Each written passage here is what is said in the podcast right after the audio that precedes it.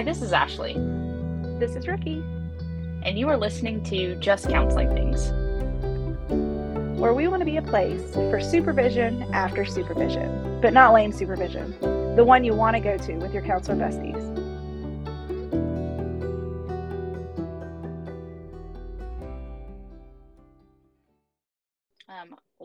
To episode two of the podcast. Um, we have discovered that it takes about three times of putting this on our calendar for it to actually happen. So, consistency is not the name of our game, but we'll put it on Instagram. Um, you can subscribe, you'll find us.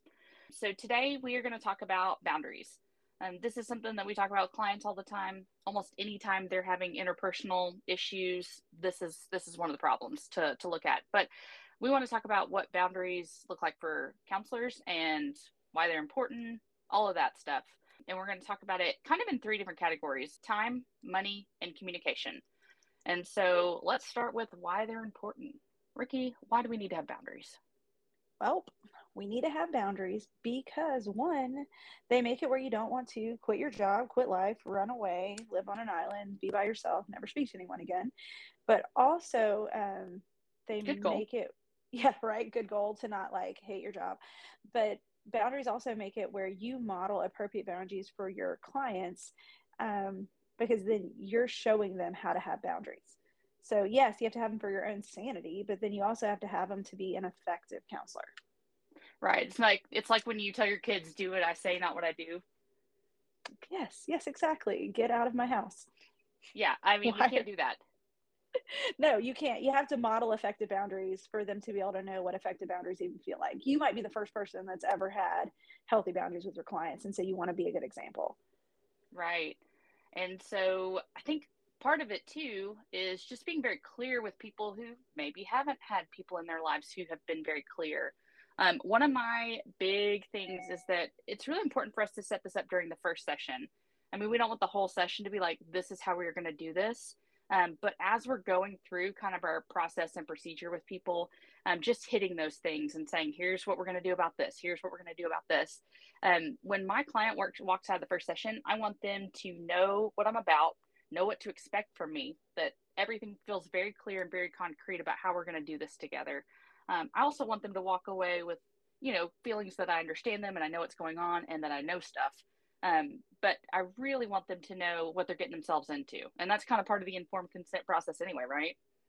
Yeah, and honestly, it's kind of like when elementary school teacher who the first semester is like a stickler for rules and like really has like firm expectations and is essentially a hard a word um, and then they like loosen up later on as the semester goes on it's because you've already they've already trained their little elementary students in their class of what they expect and how things are going to work.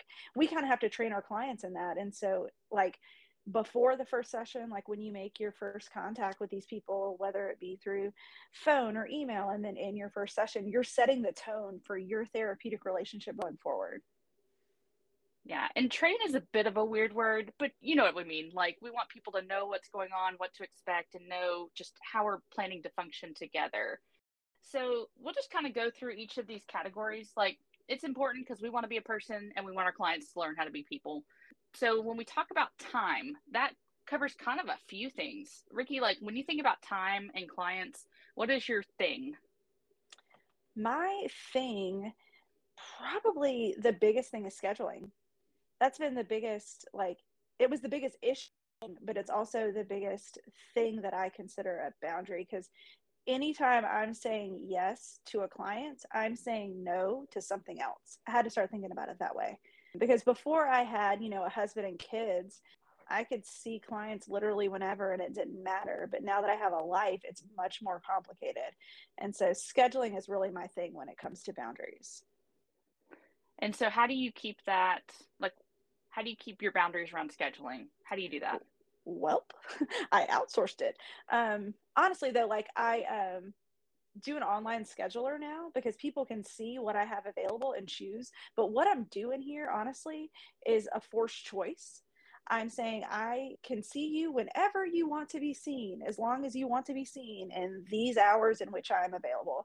And so it's something I was doing already. Because um, if people would call and say, hey, um, I want to try to get in, I wouldn't say when when do you want to come?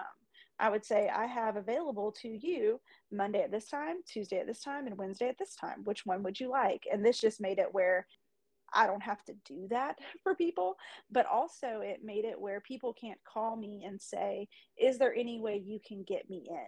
Because they can see there is nothing available. And so that's a it's a boundary thing for me because I it wears me out to navigate that all the time. So you're giving yourself a lot of space to be a person there. You don't have yeah. to be on the you don't have to be on the phone with people. You don't have Amen. to answer questions. Nope. And you don't actually have to say no to anybody. The computer exactly. does it for you. Yeah, it does it for me. It does it for me. But honestly, like I got an email the other day from someone that um, really wanted to get in. And so they're like, hey, um, is there any way you can see me on Friday? I'll even pay double for the session. Wow. And I responded and was like, um, hey, I don't see clients on Fridays. So I'll be back in the office. We can figure something out for next week. Because I needed to set a firm boundary with that person. Um, I needed them to know that you can't manipulate me with money or flattery or anything because we've already, like, he's tried different things to push my boundaries in different ways. It was just another attempt at control. Mm. I know, yeah, right? Well, yeah, and so you have to. It's also like adjusting to each client, right? Because, like you talked about, you have to start off on the right track, like a teacher. Like this is what we're doing, um, mm-hmm. um, and as you get to know your client, um, if this was out of the ordinary for this client, or and you just happen to have the space and it wouldn't have made you feel a certain kind of way, you might have been able to say yes. Oh, totally, um, totally. I but, have clients that I have in my um on my website the different things you can schedule. There a line item that says like emergency after hour session. And I've used it a handful of times. It costs 200 bucks, but it is something that um, if someone texts me and it's like, hey, I'm really having a hard time, is there any way you can get me in before my next appointment on Thursday or whatever? And if it's someone that I normally have very appropriate boundaries with and is having a hard time, then yeah, sure, I'll try to figure out where to fit them in but it's an exception. It's not the rule. It's not something we're doing all the time. It's something that um, you can allow for when you have appropriate boundaries. Right. And so boundaries can sound really rigid and harsh, but we are trained and we can use our good clinical judgment on which clients it would be appropriate to kind of stretch and be a little bit more flexible with, and which ones are trying to manipulate and really do need that firm boundary to learn how to have good relationships with people. It's not yeah. even about punishment or anything like that. It's just saying therapeutically, this is best for this client. And so this is how I'm going to function with this client. Yeah. And honestly, sometimes that's a diagnosis type thing, you know, because right. some diagnoses, manipulation is more of a, um, a factor than other diagnoses. And some diagnoses, um, poor boundaries is like part of the diagnostic criteria. And so sometimes from the outset, you know, just based on diagnosis, who you need to have firmer boundaries with. But other times it really is a split second, more of a clinical judgment in the moment. But if you start yeah. off with the same boundaries across the board and then loosen them where you can and maybe even should, you're safe no matter what. Right. And with manipulation, I think that word kind of has a negative connotation, but like you said, there are diagnoses that that's just a part of it. And what it is, is poor boundaries. Yeah, they that's all not, it is. They have, haven't had people in their lives that have had good boundaries with them. And the only way they have learned to function relationships is to try to control and manipulate. And so that's part of the reason that we're helping them. And so I just want to clarify that manipulation sounds like a really negative word. Um, but also, I had a professor one time that said, as therapists, we are professional manipulators. And at first I was so offended. And then I was like, yep, he's right. Well, and yep, so, pretty much. Yep, yep. That word does not have to have a negative connotation. Um, all right. So another aspect of time isn't just like when you schedule people and when you don't, like when you are working and when you are not, but it's also how you manage your time during the session. So one of the ways I try to keep firm boundaries around the time in session is I stick to a 45 minute, 50 minute session. And so this is like when you schedule, it has a description of what you're scheduling and it says 45 to 50 minute clinical session. And then it says the other 10 to 15 minutes are used for documentation purposes. And so it says that when you schedule, but then it also says that on a sign in the waiting room. So people know like this is what's happening. This is the expectation as you're clinical hour is 45 to 50 minutes. That way, it gives you time to schedule on the hour if you choose, but you don't have to. But also, it gives you time to do your notes built into your schedule right after your client, which is best clinical practice, but doesn't always happen. And so, how you do this in session is to be able to have good time management and wrap it up on time. So, one of the ways that I do that is I wear a watch. I mean, honestly, I, I wear a watch. But more than that, when I know that it is, I don't know, 40 after because I see clients on the hour because otherwise I have to do math and that's too much. And so if it's at the 40 minute mark, I will um, move my body to the end of my seat and I will say, Hey, so it looks like we are almost running out of time. Is there anything that you wanted to make sure we talked about today before we start to wrap it up? And so online, that looks a little different than in person because in person, you can use all those like nonverbal bodily cues. You can move to the end of your seat at the point in which the session is wrapping up. You can walk towards the door, but online, it's more verbal and it's more like verbal cueing of, so wrapping it up. What do you want to make sure we talk about next week? Like having that um, just a about it to make sure that you're wrapping it up in a time frame that makes sense for your schedule. Yeah, and so for me, I, you know, I think it's just important that we both kind of know what time it is. And so when I oh, set totally, up my yeah. office, I like to have a clock where I can see it. I like to have a clock a clock where they can see it. And also, I mean, I may be overthinking this, but I have the clock right by their head.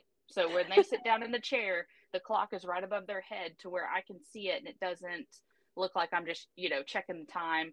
And I have it where they can see it too, because then they have some pacing. If there's something they wanted to hit and they're like, okay, I haven't said it yet, but I got about 20 more minutes. I better do it, you know, or whatever it is. I want them to kind of be aware too so that they can use their time wisely. If I have a really anxious client who really doesn't need to see the time, I could turn the clock around or whatever. I usually have it on a shelf or something. So that's another way just to kind of keep everybody on track during the session. And I, like I think it. that, and so I think one thing that happens though, people, again, like as good boundary setters, as good models, there are going to be people who push that just like any new relationship, right? We figure out where that line is. And so one of the things they might do is drop that end of session bomb. And so, you know, you said, let's wrap up, and they've given you a few more things. And then at two minutes till, they drop the big bomb, right? And so I think most of the time we interpret that as them trying to push the boundary and sometimes it is. Sometimes it's i want 10 more minutes and i'm going to do my best to get it. We offer a really good safe relationship for people. It's understandable that they would want to squeeze 10 more minutes out. I get it. But i think sometimes they're dropping that bomb so that they can run away and leave it with you for the week. Um, like run with the fire behind them like on um, on action movies where it just like explodes and they're running away. I feel like that's yeah. definitely the case sometimes. Yeah, like I I put this off all session. I still don't want to talk about it, but I know that for me to get better, I need to, and I'm just gonna drop it and run out the door. Bye. And so th- that's what happens, right? And so I always interpret it that way, no matter what's really happening, at least in the way I respond. I probably have a better idea of what's going on, but I'm always going to respond to that end of session bomb and in the way that they want me to have it for next week. And so that means that when they say this huge thing at two minutes till, I can say, Gosh, I am so glad you told me about this. I can't wait to dig into this first thing next week. And so that's, that's I, perfect if you set your boundaries firm in the beginning of this is how long our session lasts, you are free to um, extend it if you can and if it's therapeutically appropriate or if it's an emergency. It's just the exception and not the rule. Right. And it has to fit what is appropriate for each client. And yeah. I think at first that can be weird to kind of try to go back and forth and wiggle and try to, but once you get to know your clients, once you get to know yourself as a therapist, that gets so much easier. And there are people that you, people that you are going to stretch for. But again, when it comes to boundaries, every time you say yes to something, you're saying no to something else. And so mm-hmm. if you stretch to almost 60 minutes, that means you're saying no to getting that note done before your next client. And that means that you're saying yes to 15 more minutes after you would normally leave or whatever to make sure that all of your notes are done if you're stretching sessions. I will say though, if you are trying to get hours, it is understandable to maybe say yes and stretch some sessions because then if you do 60 65 minutes you can count that for more than a clinical hour. As you're documenting those hours for licensure i totally get it. I did that a lot more when i needed to be counting minutes instead of just doing my job. And so anyway try to be a person though. Use that within reason because we at the end of the day our whole life isn't counseling and i think that's well, a oh, big time yeah. big thing our, the biggest thing with boundaries is just still getting to be a person and not getting so tied up in counseling that we can't just be a person. Yeah, when you're working on licensure, your priorities are different too because your priority is to get the hours when you can. And once you're licensed, that's not a that's not your priority anymore. And so right. it shifts your boundaries and it's not inappropriate or ethically gray. It's just your your priorities have shifted and that's okay. Right. And so with time boundaries, oh, last thing I mentioned earlier that I wear a watch. Um, trick of the trade I wear my watch on the inside of my wrist. Like I wear it like upside down. So like the face is on the inside of my wrist. And so when I look at it, I'm not making the nonverbal and almost universally understood I'm looking at my watch motion. So I just lay I have my arm laying in my lap upside down and I can just see it. Well, that's genius. I will remember that next time I don't have a clock handy. right. And so it just, I don't know when I started doing this, or maybe somebody told me, but it just makes it where you're not making that motion. And so that, like, even without thinking about it, people feel rushed or feel some sort of way if you're making the watch motion. Genius. Okay. take that for what you will. oh, I'm taking it. You know, sometimes you just don't have a clock, and I love it. Okay, so let's talk about money. Um, I think this can be a really awkward topic for therapists who have come into the. I mean, we all come in this field because we want to help people, but I think there's this um, altruistic motive to help people, and I know that um, there can be some guilt around money, and I think too there's also maybe some self doubt that plays into that. Am I really worth my session fee? Things like that. And so, but we really have to think through the money part again so we can be a person when it comes to money, uh, what's your big thing, Rikki? My big thing has lately been low fee, no fee sliding scale spots. That's what I've been talking to a lot of people about lately is how you navigate that. And so I can tell you what I do and how I have made this work for me. If um, you want to take it, take it. If it doesn't work in your setting, it doesn't. But how I have figured this out and how I have firm boundaries around like low fee, no fee, like being altruistic, but also, you know, paying my bills is that I have two spots at any given time that are available for reduced fee or no fee. Yeah. And so you put something into place that just, I mean, like your scheduling, it just creates the boundary for you. You don't have to think about it, it doesn't get awkward. Yeah. And again, what you're doing though too is also protecting your income because there's a certain amount of money we need to make, well, to live, but also like I don't know about you, Rikki, but it took me 10 years to get all of my counseling degrees. I spent 10 years being a broke yes. student and yes. reading a lot of books and paying a lot of tuition. Paying all the And there has right, there has to be some some some kind of give back for that, right? Like we should be making a decent salary at this point as much as we've mm-hmm. invested into our education and we are worth our fee because we've done the work. Exactly. And so a lot of times I find no one no shows me more than people that have asked for a sliding scale low fee. Nobody no shows me more. And so some wow. of this too is like if you're going to take something seriously, you have to have a commitment in it and right financial commitment. And so rarely do I do no fee. And when I do, it is the exception yeah. And so, and there's some dangers in not charging enough and not protecting our income too. I worked at a practice that did sliding fee scale for everyone. That was just the way they did it. And so, and there was no accountability or anything. It was just like a form where they circled how much they were going to pay. And mm-hmm. so, as you can imagine, I had two clients the whole time I worked there that didn't pay the bottom fee.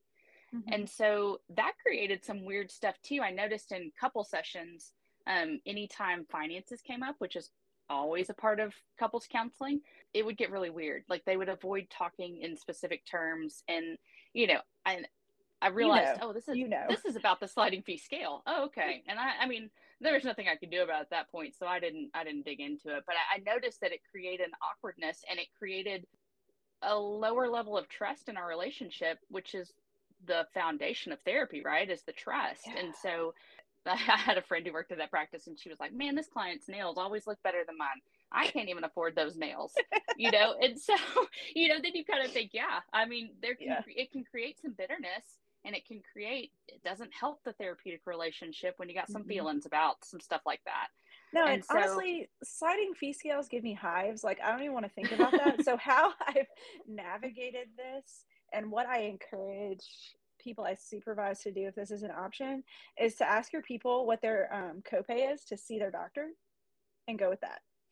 Because it's always going to be less than what you pay because it's the insurance copay. And so I'm like, hey, what's your copay? Okay, let's do that. And then I do that for eight sessions. And so usually it's between 20 and 60 bucks. And so it's less than what your fee is. And that has made it where it's not so subjective you have got all the hot tips today. These are like just really good, like decide once. Just this is what we're doing. This is it. I love um, to decide once. I love it. I love it. Yeah, and then you don't ever have to think about it again until it doesn't work anymore. Exactly. Um, and then again, with just good boundaries, charge your late cancel and your no show fee. Like people are not going to no show you if they're going to have to pay for it anyway.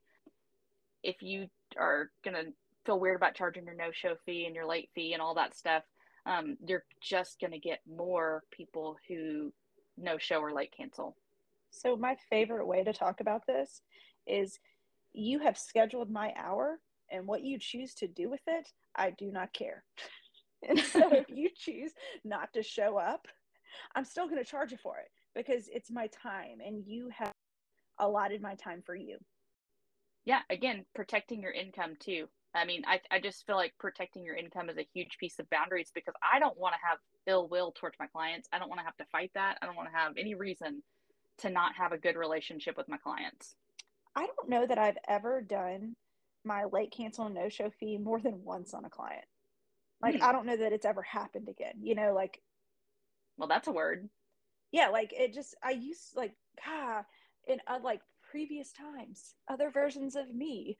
I've had people no show left and right, cancel, um, cancel 10 minutes after they should have been here, whatever it is. But since I have consistently started charging a late cancel no show fee, maybe in the last five years, I don't think I've done it more than once per person. Well, right. No one wants to do that again. no, no, they don't. Yeah. And I, you know, with that, you can either flex where it makes sense, or you can kind of have a decide once rule for this. I knew a counselor who had a sign in the waiting room that said, Your first two late cancels are free, no shows will be charged at full rate. You know, and so in your therapeutic relationship with a client, surely you they won't have two, more than two emergencies, right? Where they have to late cancel right before. Um, and then yeah. again, you get to know your clients, and so there may be a, a situation where you want to flex more and there are places where you cannot flex for the benefit of their growth. And so you may have a rule like that. Um, you may want to take it on a case by case, but I don't want to give my clients a reason to lie to me either. Yeah, I have kind of a standing rule. And then occasionally I will not charge them, but like, I don't know, maybe like this was like a year ago. There was a situation at my office where there was a horrible storm one day. It wasn't a hurricane or anything, just a really bad storm. And a tree fell. Um, I'm on the corner. And so a tree fell on one road and then a tree fell on the other road. And I was trapped at my office, but my clients also could not get to me. And so um, I did not charge no show fees for the rest of the day. But honestly, it's because I you know and so it's not as as firm as like i will charge you no matter what. It's just i knew that they couldn't make it and so i'm not going to charge them in a situation like that obviously. For pretty much everything else i will. Yeah. I don't want to feel bad about that and i don't want to feel bad towards my clients so got to do it. All right so let's talk about communication. That's the third kind of category that we set these up in. So with communication one of the big things I think about is just making sure my clients know that our communication outside of session should have nothing to do with their issue. Like it should be about scheduling or something like that. It's like I don't want a 14 page email about what happened with your family over the weekend, right? I don't want one of those from you, Ashley. That's true. I don't want one from you either. You can text me, but don't don't don't send me a 14 page email. Exactly. So, I mean, there are different ways that you can have boundaries around this. First of all, that first session setup of like, here's how we do this. The other thing is maybe telling your clients, you are welcome to get that all out and put it in my inbox. Feel free. I will print it out and I will have it ready to read when we get to session. And so that way, I mean, some for some clients, I think that is a decent way to give them a space to just put it out there, but letting them know I'm not looking at this on a Friday night. When I see you Tuesday at 10, I'll have it ready and we'll dig into it if you want to. Yeah, I have and one I think, person that does this and kind of uses it as like a, I don't know, almost like a journaling thing.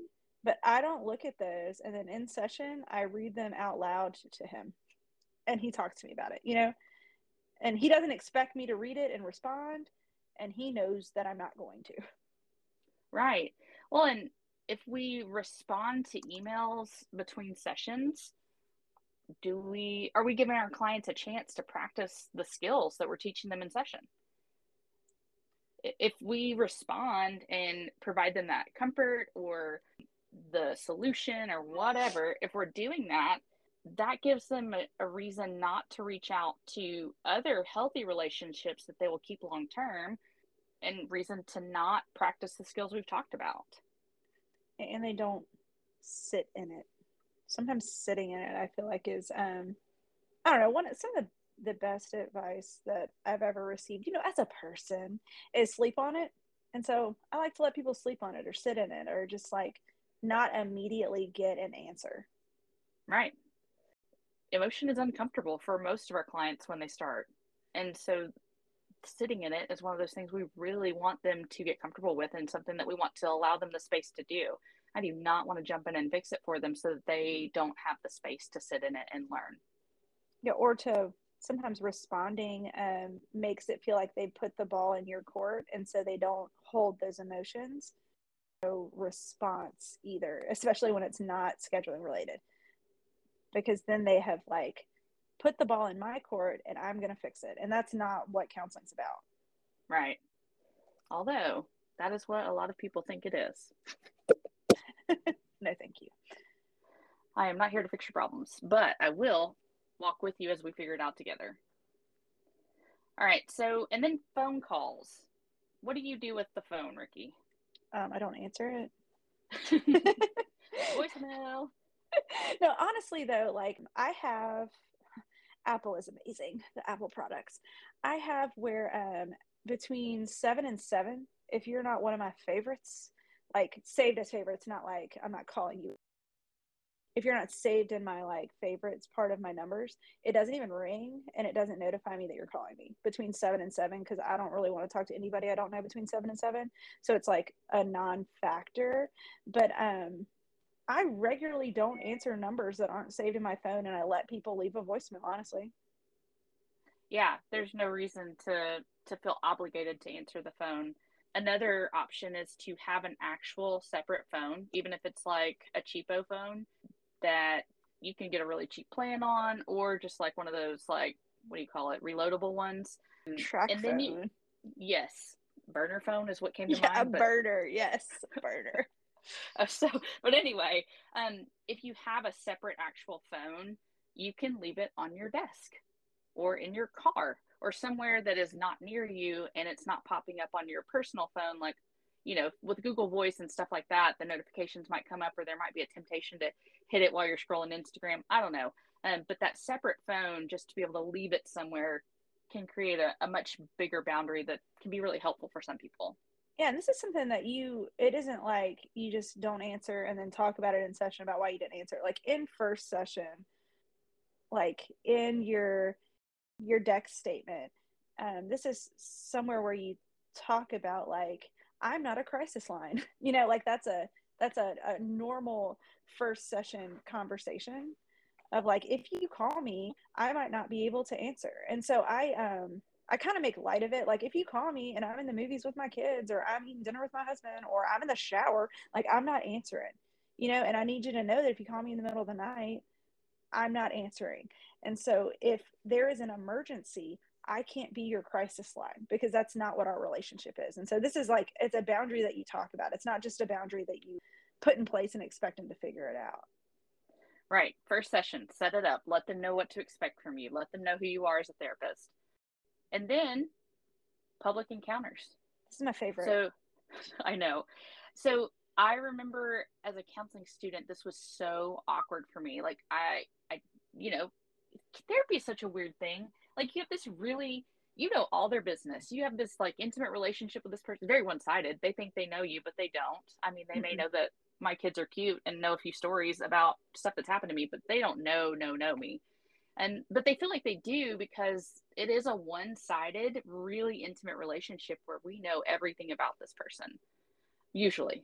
And so, public encounters and how you handle that is super important. And even if you are in a major city and you probably won't ever see this person if they are on the other side of the state and you're doing telehealth, I just like to have this conversation as a standard of what I'm going to do.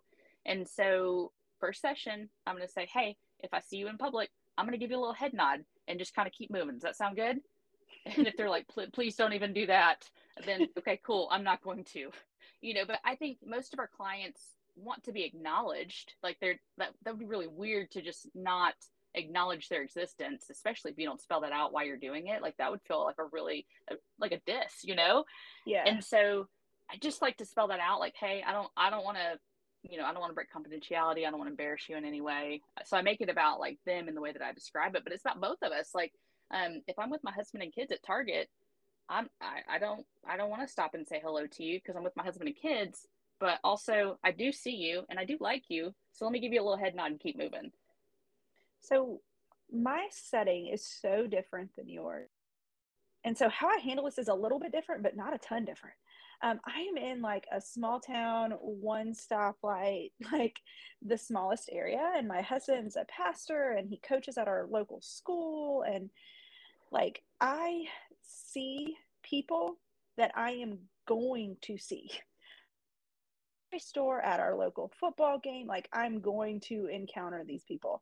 And so, like, a big part of my informed consent is what when I see you in the Trabonas or it's the grocery store here, or what do I do if I see you at a football game or a basketball game, or what do I do if I go to dinner at someone's house and you're there? Because this is a thing. like, this is a thing. So, in my first session, I talk about how um, I am never going to approach people in public ever. I will not acknowledge you and it's not because I don't want to talk to you or don't like you. It's because I don't want to make you feel uncomfortable. And then I talk about how if people introduce us, I'm going to ask, I'm going to act like it's the first time we've ever met. And I'm going to stick my hand out and be like, hey, I'm Rikki. Nice to meet you. And I'm just going to go with it because then we've met. So if um, it is socially unacceptable for me not to say, hey, how you doing? Like if we're in that sort of like, we are both in a confined space and it would be awkward if I didn't tell you, hey, because I told the other person in this confined space with us hello, then I'm gonna say, hey, how you doing? But no, I'm not really asking. I don't tell me anything. Just say fine, and that's okay, and we can just move on with it. But public encounters is also a way that like limit who I'm willing to see in counseling because I can't avoid it. Does that make sense? Actually, like how I limit like my clientele. Like, well, yeah, they're just there's just certain people that it would be inappropriate to get into a therapeutic relationship with. Well, yeah, like the normal like um dual relationship like it isn't do I see you at my church sometimes? Whereas some people that's their their line, but my husband's a pastor and so I see all kinds of people. Um, so it can't be, I see you at my church. It can't be, I see you at my, like you work at my kid's school, or I see you at my kid's school, or I see you at sporting events, or even like I use your business can't even be my line because it's a small town. I use everybody's business, you know? And so um, I've had to come up with ways that make sense to me. If I am going to um, be in a small group, like prayer discipleship group with you, you are not going to be my client. But if you go to my church, you can be my client, you know, but not if I'm going to be like in the trenches with you. You know, like if you want me to be on that level with you, I can't be your your counselor. Um, also, like my husband coaches football, and so I go to all these dang football games at our local school, which is fun for me. I enjoy it. I'm going to sit by you at a football game. Like I have my people I sit by. Um, are these like people I'm best friends with? Not necessarily, but they're my people, you know. And so if I'm going to sit by you and eat cheese fries and cheer for the little football team, uh, and you're going to watch my kids act a fool and me parent them during a football game, um, I am not going to be your counselor because sometimes I just want to sit there and eat cheese fries. You know, I don't want to have to like navigate that during time. And so, like, public encounters is more than just like this section is like how I'm going to talk to you if I see you in public, but it's more how I'm going to encounter you when I see you in public. This is so important because there's a vibe and an impression that our clients get in counseling of who we are and we're the person who it feels like we've imparted all this knowledge to them basically um, and so there's this this impression they have of who we are and so if outside of session encounters can blur those lines and if there's something crazy that happens i mean this is this is kind of out there but i so i was at a conference one time with someone who i was seeing as a counselor and uh, we didn't have this conversation and i just assumed that we were going to treat each other like colleagues. I was the client it wasn't my responsibility. And so i mean it was a big conference there were like five six thousand people. She probably thought we weren't going to bump into each other but we ended up in the same little small breakout session and she saw me and then actively like turned away from me and tried to pretend she didn't see me and kind of like her the way her body was i could tell she was hiding from me oh and it was so awkward it was so awkward. It changed the tone. It changed the vibe. I I didn't see her again after that. I canceled my next session and just never went back. And it just it did something that just made it to where I couldn't trust her anymore. And so these boundaries so, around this professional relationship just have so many implications. So you're talking about this and I'm not going to pretend that I was not sitting next to you and was not there to witness how uncomfortable you were, but actually literally wanted to like crawl into her chair and die. And so that's one of the reasons why I am so passionate about like having like an explicit thing you say with your clients about when I encounter you in public, this is what I'm going to do. Um, because I saw it go badly and it was just tragic. Yeah. I mean, like, you know, the, I've been doing this for a long time. And my first thought was, what did I do wrong? And it took it took a little bit of CBT for me to go, this was not my responsibility. I was not the one who should have set the tone for this. She was the therapist. And so it went very poorly. And so once I realized, you know, kind of talked myself through it and was like, this is not my responsibility, I kind of, the situation was just kind of awkward. But yeah, that first hit was just like, whoa, she is trying to hide from me. What? It didn't feel good too long didn't read. Here's what we're doing with the boundaries time, money, communication. Go and sh- explicit. You can always pull it back if it's appropriate. Um, boundaries, do it. Yeah, be a person. You can't be a therapist all day, every day, and still be a person.